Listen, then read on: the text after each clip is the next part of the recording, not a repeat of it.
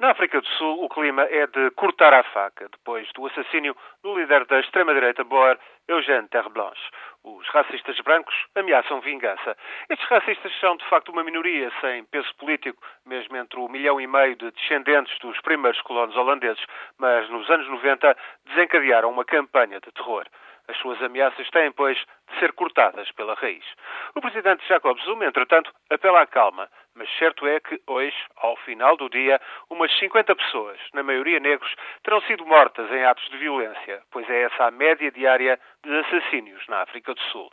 Violência gratuita, violência sexual, violência social, banditismo, muitas vezes violência sem declarado pendor político, mas violência brutal é uma realidade da África do Sul. Ora, a morte do líder racista Boer na noite de sábado ocorreu precisamente numa altura em que cresce a polémica sobre o comportamento cada vez mais provocatório de outro racista. É ele, Júlio Malema, o líder das juventudes do partido governamental, o Congresso Nacional Africano.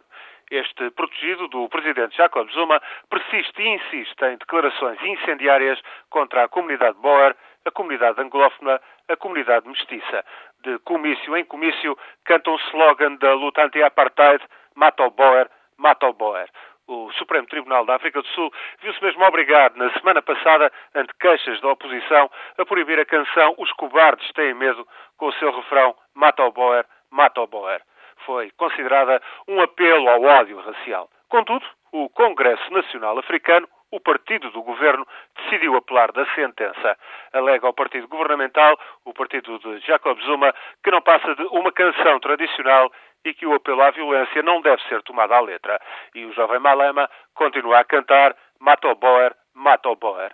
Neste cenário incendiário, a morte de um demagogo perigoso, como sempre foi Terra Blanche, foi outra acha para alimentar a fogueira de ódios e violências numa África do Sul, onde se nota cada vez mais a falta, há muita falta que faz Nelson Mandela.